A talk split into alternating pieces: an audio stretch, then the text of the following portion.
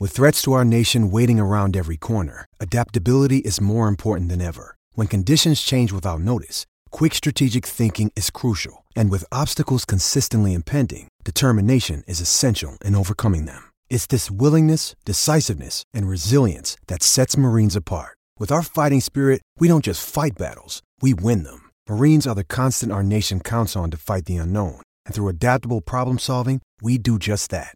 Learn more at marines.com. Hiya and welcome to another Anfield Wrap special. I'm Josh Sexton. Over the course of the weekend, myself and Craig Hannon were in Stuttgart covering the Mercedes Benz Junior Cup 2019, an indoor six-a-side tournament in which Liverpool's under 18s were taking part. On the Saturday evening, which was after day one of the tournament, we were given the opportunity to speak to Barry Lewtas, the under 18s manager, who was great and really helpful in giving up his time to chat to us. So thank you very much to him for that and to all his staff and players who were a pleasure throughout, which was capped off by the players going on to win the tournament on the Sunday, the day after we recorded the interview. A big thank you also to Mercedes for giving us the opportunity to cover what was a great event and for their hospitality throughout. We asked Barry about his thoughts on the, on the tournament, his role as under 18s manager, Klopp's influence on goings on at the academy, and of course the emerging talent of Ki-Jana Here's what he had to say. Yeah, yeah, yeah, really enjoyable, really enjoyable. So obviously first experience at a competition like this, six aside indoor. You know, it was full, wasn't it? Lots of people in there. It was hot.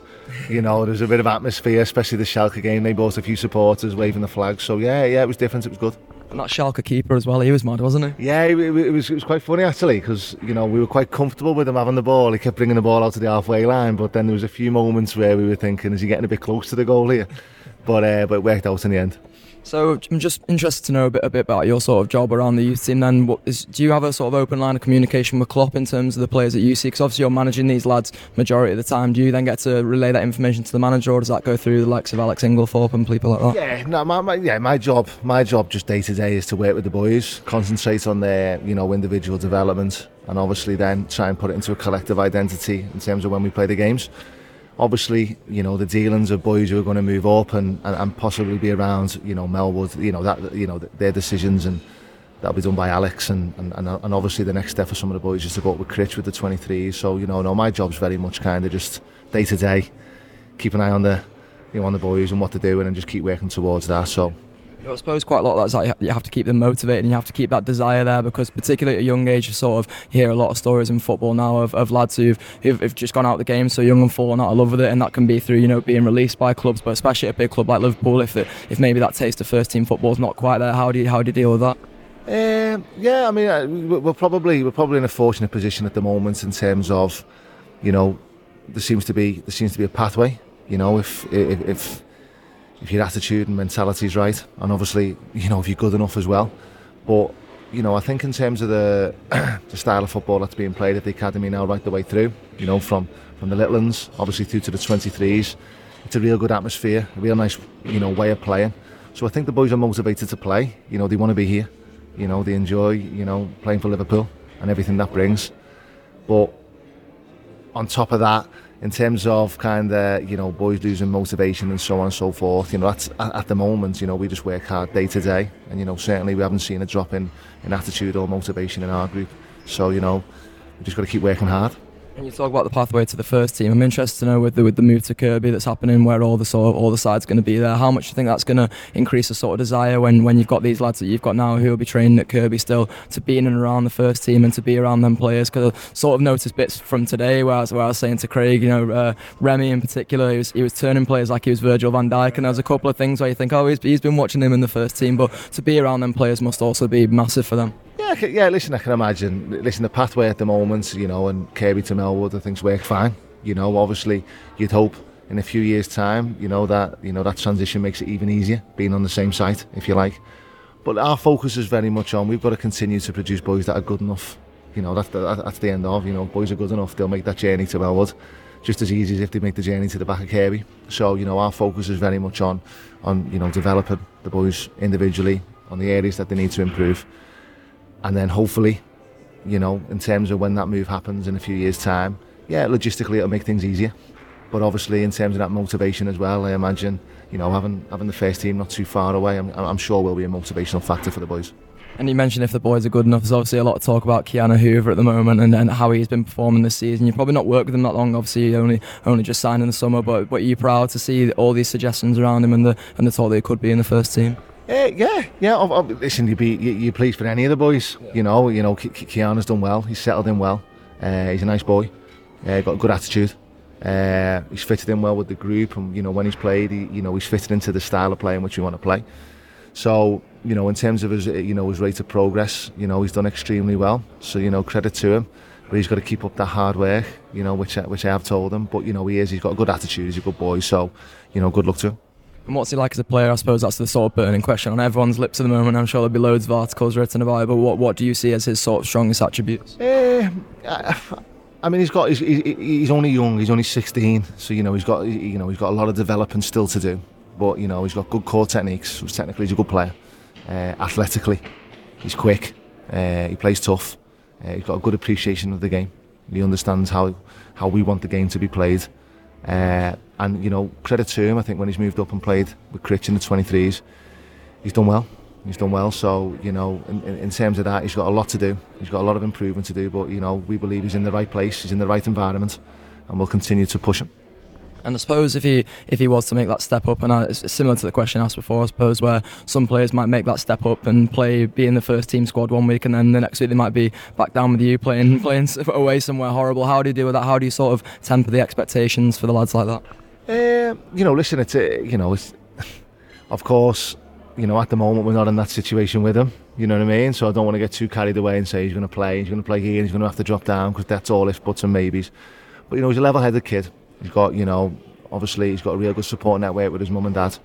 You know, it's, it's uh, you know, I would say that we've got a real strong support network at the academy in terms of obviously the coaching staff, Phil Roscoe, and you know, you know, so you know, we'll cross that bridge, you know, if and when we come to it. But you know, he'll be fine. He'll be fine. And in terms of when you're when you're assessing the players, then is, is there part of you which when you when you're looking at them, you think maybe they're ready ready for you know further step ups and further things? Do you ever sort of relay that information to Alex Inglethorpe, or would that be his job to do? Because I was looking at some of them lads on the other teams today, thinking of you know number nine for Hertha Berlin, and he looks like he could just go and play in the Premier League tomorrow with the sort of physicality he had. Yeah, hopefully not, because we played him first thing in the morning, so hopefully he doesn't play that. Uh, yeah, no, listen, it's not, it's not, you know, in terms of, you know, it's up to the boys to perform consistently you know, you know, in, in terms of week to week, and you know, you know, turn them them performances into consistent behaviours. You know, and the, you know, the more they play, and you know, we've got a close eye on their development. We talk a lot, obviously, as a staff in the academy, and at the right times, you know, they'll get their opportunity.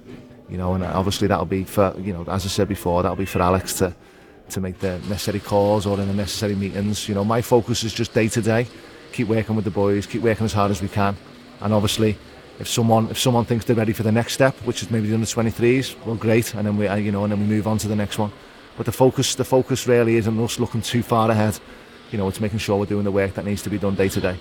I suppose when, when you say not looking too far ahead, I'm just going to sort of con- contradict you slightly there. In terms of Liverpool's success this season, how easy does that make the job for you in terms of motivating the lads to, to want to be a part of that success and, and want to be at Liverpool and, you know, be putting in the hours in, in on the training pitch with you and in, in the matches with you in the hope that, you know, it's going to pay forward at some point in the future? No, of course, of course. I mean, what the first team are doing at the minute, I mean, it's, it's exciting, isn't it? You know, for the, for the players probably involved, the staff, obviously the supporters so you know it's a real exciting time, and I don't think that's just a, a half season thing. You know, you think from carrying on from the back end of last season, and the way they finished uh, the league campaign, the Champions League. So you know, it's, it's been a fantastic journey, I suppose, which I'm sure has got more more positives to come.